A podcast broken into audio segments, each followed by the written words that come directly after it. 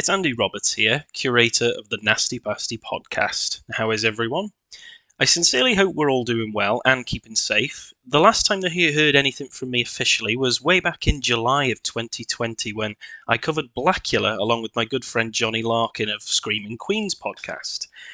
Little did the world know just what was in store for us as 2020 hit us. It still feels alien to say it, but basically, a worldwide pandemic has hit us. COVID 19 has now caused global chaos, and it's now May of 2021. I lost my dream job of being a graphic designer for a clothing company as I was furloughed, and I also became a parent to three little boys. Because of all this rapid change, I've taken an impromptu year off, even though I've been pretty damn busy in between. I ended up getting my first gig as a writer for a UK based horror publication called Horrified. And I also got to contribute an essay on modern folklore for the 88 films release of the Urban Legend trilogy that's just come out. Everything's happening really quickly, but now that I'm back, I'm hopefully hoping to come back on a slightly more regular basis than having such a long winded hiatus. Now, as most of you know, the Nasty Pasty podcast is dedicated to all those films that were available during the video nasty era, exploitation and violent shockers from the 60s, 70s, and 80s that littered the shelves of video stores in the early 80s. Now, this podcast focuses specifically on films that skirted the obscene video nasties list and escaped any tut tutting from moral busybodies of the time. Having seen some of these, though, the priests really should have seized them too, as they're filled with just as much gore, just as much sex, and just as much perversity. Who even defines obscenity anyway? Our original series ended in June of 2019, and like many a British sitcom, Nasty Pasty is returning in a semi random fashion with the occasional special episode. Of course, I've got a schedule of these bonus episodes, so I do intend to return to it at least in a quasi regular fashion, but today, I'm tackling a film that I've technically been watching, analysing, and writing now for about a year and a half. I announced that I was doing this film way back in January of 2020, and it's taken this bloody long to actually get it out there. Was it worth the wait? Well, probably not, but still, today we're going to cover the rather obscure Giallo flick from 1974, William Rose's The Girl in Room 2A. So let's get straight into it.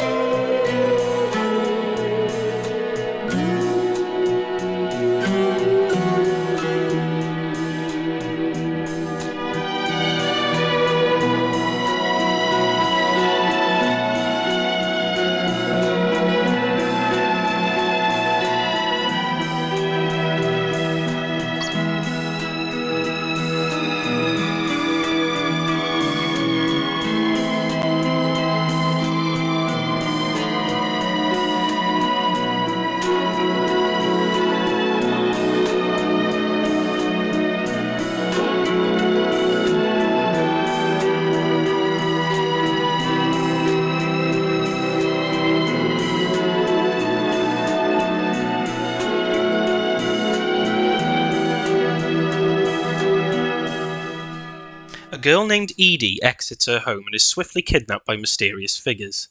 Later on, she's tied up naked and cruelly tormented with a metal spike which stabs her continuously before a red robed figure unties her and kills her by shoving her directly onto the spike.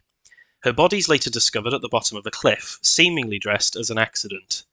A young girl called Margaret is then seen being released from jail, with the female guards dubbing her as a strange one.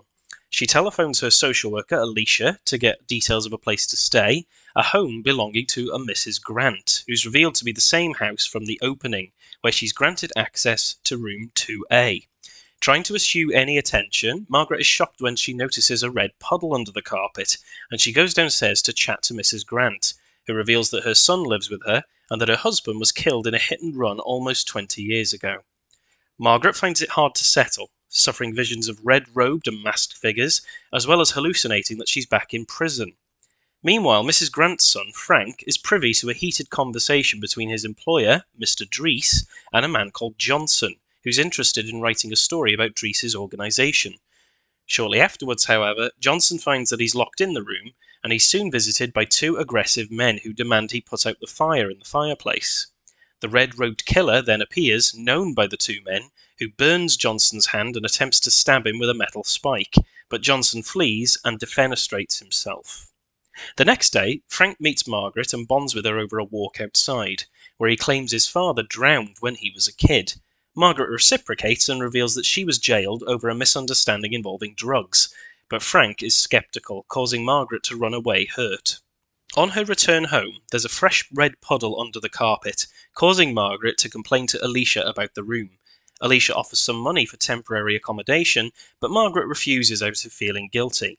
On her way back to Mrs. Grant's, she bumps into a man called Jack, Eddie's brother, who reveals her suspicious suicide slash murder and that she stayed in the same room as Margaret.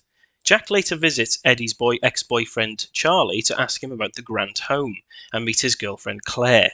Charlie admits that he and Eddie got into some legal trouble with theft and that she went to jail, only to be sent to Mrs. Grant's home after her release. Margaret, meanwhile, snoops around in the house and encounters one of the men who attacked Johnson, as well as Frank's workshop where he makes mannequins and oddities.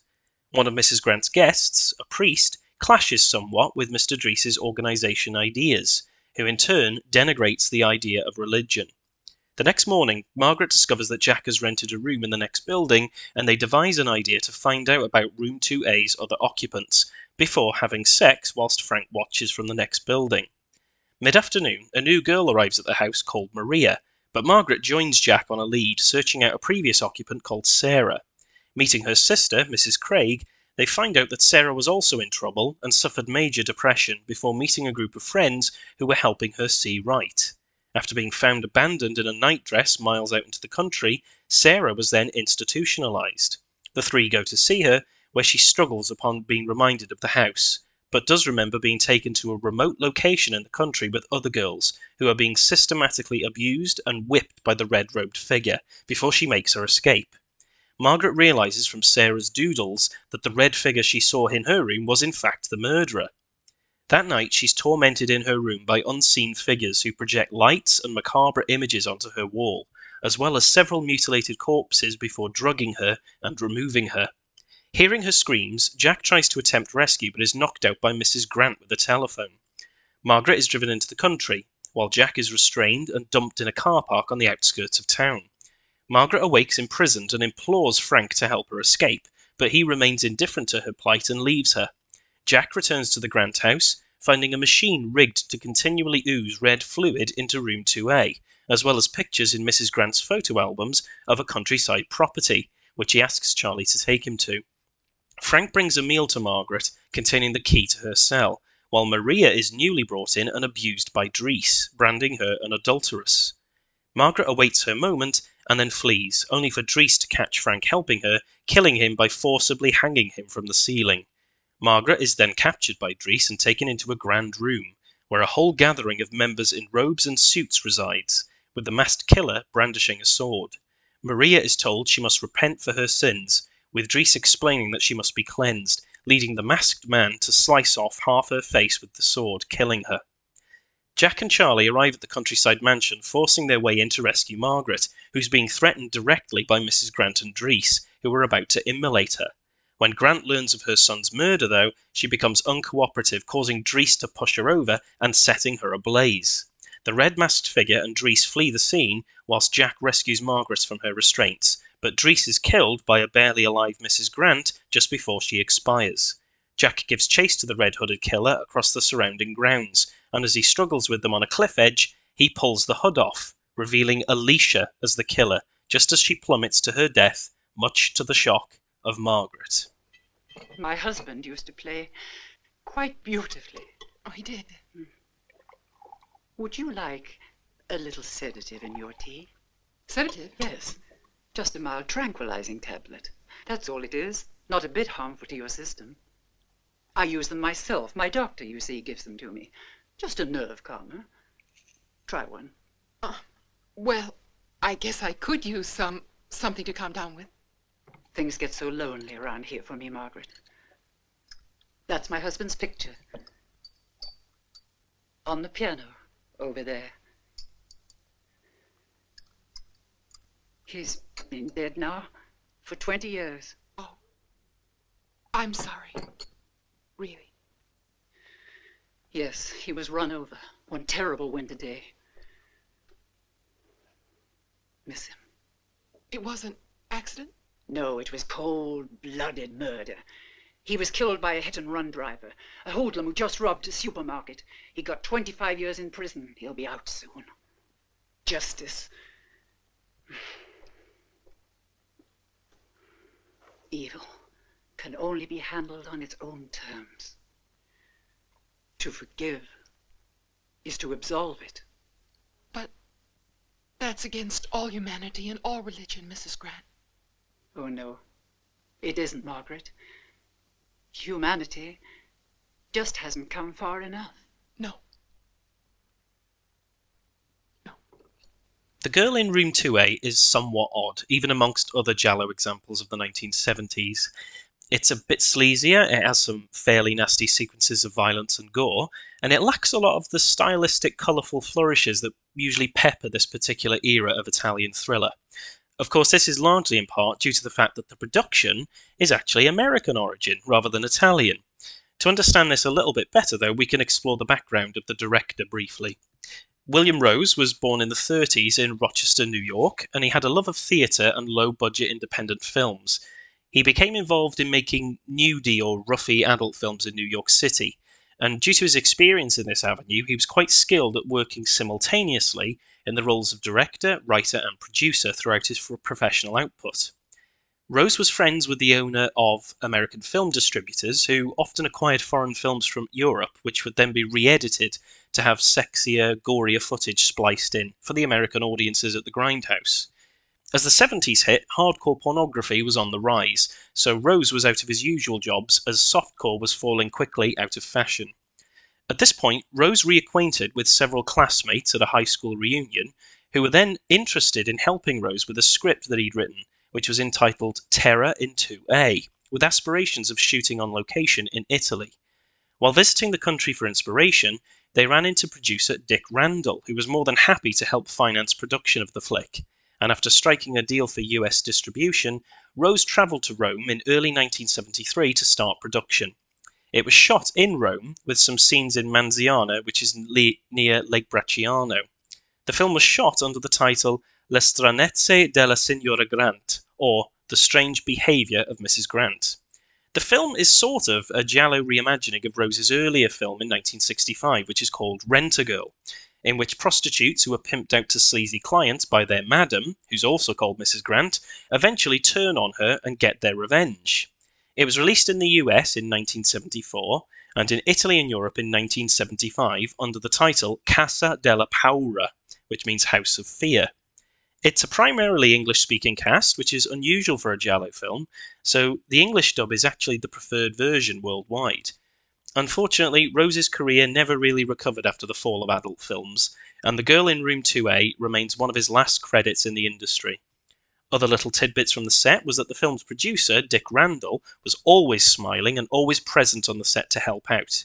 And during the sex scene between Margaret and Jack, the nudity was shot with doubles, as the main actress did not actually want to shoot any nudity. Immediately from the get go, 2A gets the ball rolling with a rather sudden kidnapping and torture of Eddie, which is a bit more gratuitous than the usual Giallo death, with the audience voyeuristically watching as she's repeatedly speared by a metal spike, the blood oozing past her naked breasts. It's not quite Giallo a Venezia level, that it does set things up in a notably sleazy fashion. The film doesn't quite maintain that opening momentum, however, as we're introduced fairly quickly to Margaret, our protagonist, as she's released from jail, and the pacing does grind to a much slower tempo. Margaret is not a particularly special leading lady. She's certainly pretty and sometimes quite headstrong and ballsy, but she often becomes flimsy when the plot requires it, such as having to be rescued by various men in the film's climax. One of her most interesting features, though, is that of her potential criminal background as it's neither explicitly confirmed or denied that she's had an involvement with drugs. In terms of the plot, this matters very little, as we'll get into later, but the ambiguity with this point does make her a little more intriguing than the expected common innocent protagonist trope. She, of course, claims that her jailing was a mistake, but this can be interpreted in a myriad of ways. She certainly seems to be doing the right thing, though, especially by accompanying a relative stranger, Jack, at finding out what's happened to his sister. On a side note, she also has quite a bit of skill and patience when it comes to cleaning. She wipes up an entire puddle of red liquid from her room, for instance, in just a few seconds. Other characters prove to be less interesting overall. Jack is a fairly typical male sidekick who has a bunch of macho buddies like Charlie to accompany him in the amusingly hypermasculine storming of the countryside mansion in the film's denouement. Other than that, though, he mainly fills in the love interest role, though his sex game leaves something to be desired. He went from a little few pecks on the cheek to clothes stripped off in less than a few seconds. Romance clearly was dead on this occasion. Frank is pseudo inspired by a Norman Bates figure, really, shyly becoming enamored with Margaret, and not quite consensually roped in to help with his mother's business with Dries. He even has a small workshop where he configures female mannequins, just to add that little extra bit of red herring smell. Dries himself, though charismatic enough in his delivery, is a little bit too one sided for his character to be too interesting, Almost all of his dialogue is zeal infused gobbledygook, talking alternately about the folly of man and religion, or punishment and sin, with no real context presented as to how he got these views. Alicia, as well, is innocuous enough, seeming like quite a caring and helpful person to Margaret. It certainly had me fooled, actually. I was genuinely surprised that it was Alicia who was the red hooded figure. When dressed in this crimson garb as well, I found that image quite unsettling, mostly due to the hint of beige that's behind the eye and the mouth holes. And it also looked quite uncomfortable to wear, which I think accounts for some of it, but nevertheless, it's quite a memorable image in the whole flood of Giallo films. The only other character who's on par with Margaret is that of Mrs. Grant, who's both strange and compelling in terms of the performance and the film's narrative. Seemingly a kindly old lady who opens up her house for troubled young women fresh out of incarceration, Mrs. Grant is in fact part of Dries's cult, filtering through these girls and enabling their terrorization before shipping them out to her country house to be murdered in a ritualistic fashion. It's almost the plot of Hostel, really, in embryo form, but the reasoning behind all this is much more personal. From Margaret's first encounter, Mrs. Grant appears to be very sweet, offering her tea and seemingly interested in Margaret's plans for the future. She also casually offers her a tranquilizer in her tea to calm her down, which is a little creepy and off kilter, as a lot of Italian gialli are. Margaret, however, seems relatively unfazed by this spontaneous offer of drugs and accepts. While this was just a bit bizarre on the first viewing, it's only on a rewatch that this moment becomes patently clear. Mrs. Grant is purposefully testing Margaret to see how easily she's convinced to take drugs, thereby affirming her guilt in Mrs. Grant's mind. The matriarch also explains the background of her husband, whom she claims was killed by a hit and run driver around 20 years ago, with the perpetrator seemingly being released shortly. She then continues, explaining that you have to fight evil with equal evil, suggesting that she doesn't feel that her husband's death has been vindicated properly. According to Frank and her priest later, it seems that the true cause of her husband's death is not quite clear, as she seems to change the story from time to time, indicating that she hasn't come to terms with her husband's loss properly. As a result of her vulnerability, she's easily manipulated by Dries, whose binary perspective on the world and of those he considers sinners begin to resonate with the pain that she feels, leading her to believe that if she helps to punish evil people, she can absolve her own sadness and make the world better. The fact that she had a priest also suggests that before Dries's influence, she had a relatively strong faith in conventional religion, which has unfortunately become corrupted over time by the opportunistic Dries. Mrs. Grant is sort of a cautionary tale, or at least a case study, into how people are indoctrinated into cults or fringe movements, usually stemming from a vulnerability that's exploited by others who harness that pain and hurt to direct it towards an innocent party or idea. Of course, it's only when Mrs. Grant realizes that Dries has killed Frank for his attempt to help Margaret that she finally awakens from her stupor and realizes the true nature of Dries. He casually discards her and watches her burn to death in her despair. Thankfully, Grant is at least able to literally have the last laugh as she lances her son's murderer in the chest just before she expires with a cackle. Certainly, as character arcs go, she's one of the most interesting factors in The Girl in Room 2A which sort of justifies the film's working title of The Strange Behaviour of Mrs. Grant, even if it is just a glib riff on the strange vice of Mrs. Wardh. On a personal note, however, the waiter who gives Jack and Margaret their hors d'oeuvres was very, very cute. Gives a whole new meaning to the best beef sandwiches in town. As mentioned before, 2A isn't really a Giallo flick that you watch for the eye candy cinematography or the kitsch fashion elements. The film itself has a rather muted feel to it that eschews bright colours and opulence for a more drab, moody feel. The only visual standouts are the few moments of graphic violence or the instances of the red robed figure, so this isn't one for fans of more eye popping experiences. Having said that, Margaret's room at Mrs. Grant's house does have some very bizarre wallpaper that looks a little bit like bubonic plague, which is rather sharply contrasted with the bars of her previous jail cell. The pacing of the film is also a little confused. With such a strong start, it's a shame that the film slows down to a crawl after this initial murder. Fans of Argento or Martino won't be getting their periodic murder set pieces either, unfortunately, because the main body of the film is the investigative work and the mystery, which is rather similar to Aldo Lado's Short Night of the Glass Dolls. In a similar vein, however, to that film, by the final act of the movie, the action ramps up almost thricefold, with a large concatenation of deaths, plot reveals, betrayals, and fisticuffs in the film's climax. While pacing isn't the film's strong suit, there is a great deal of sleaze and gore, at least to spice up the film's irregular patterns. Apart from the film's opening money shot of a nude woman being continuously speared by a spike, you get a face sliced open with a sword, various sexualized whippings, a woman getting burned to death in a rather amusingly quick fashion, a man stabbed in the stomach, a man burned on the hand, a la Blood and Black Lace, and then throwing himself out of a window. Another great strength, though, is the film's eclectic soundtrack.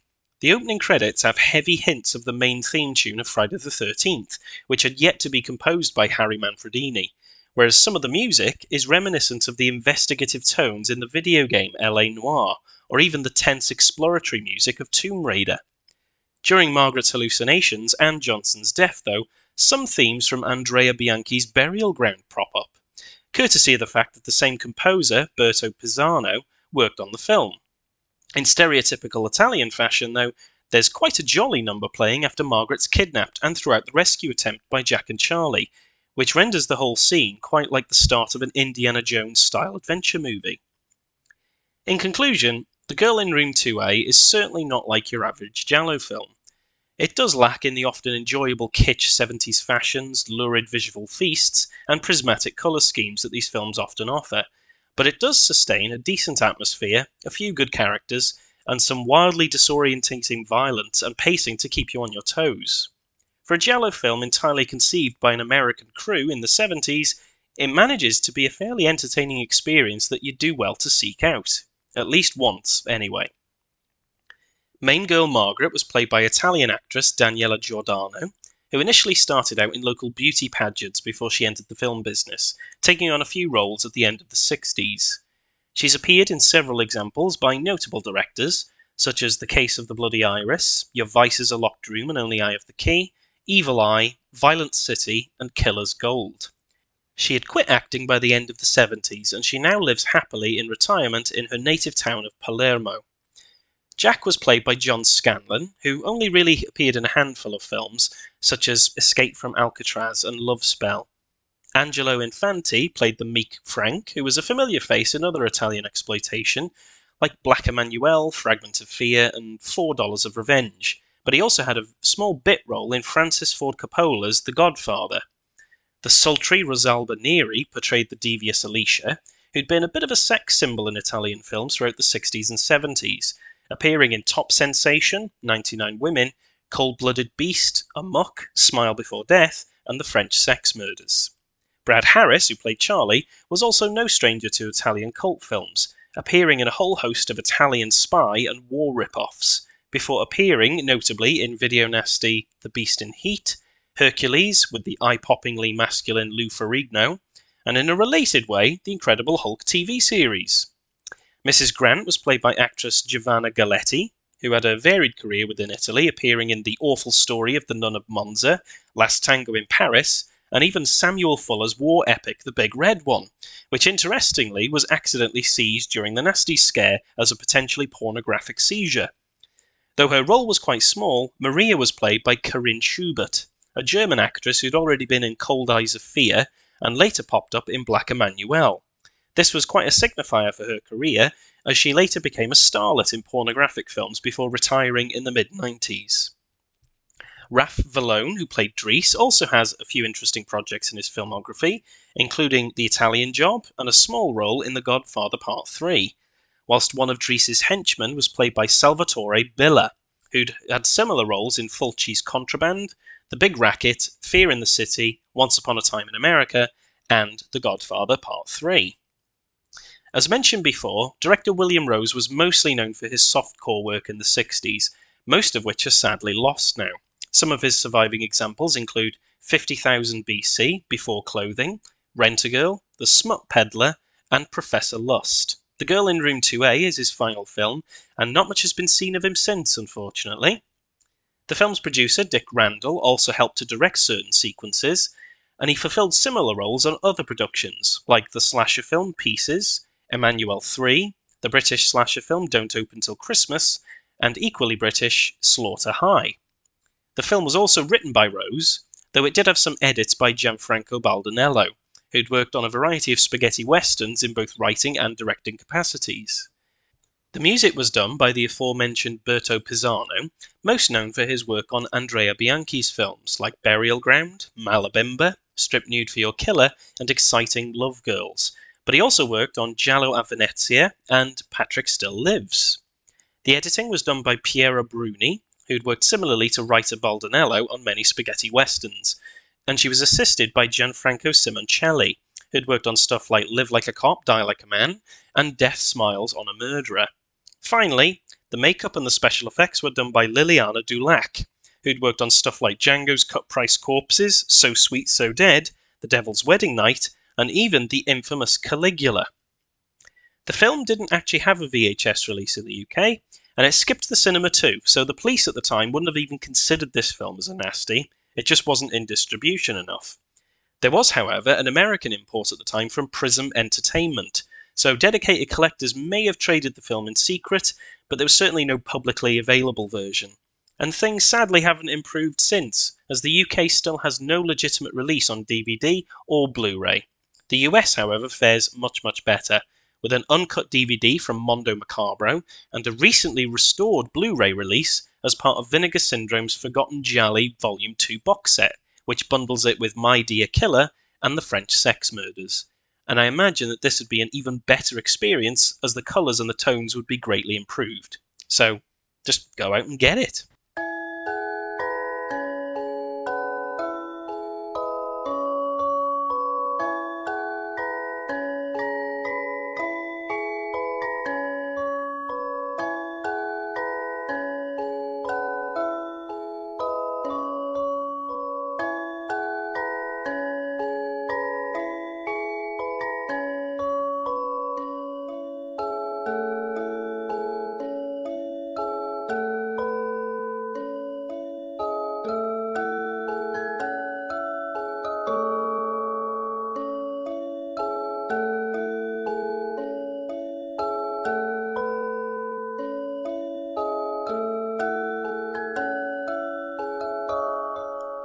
That's all I've got time for, I'm afraid, folks, but never you mind.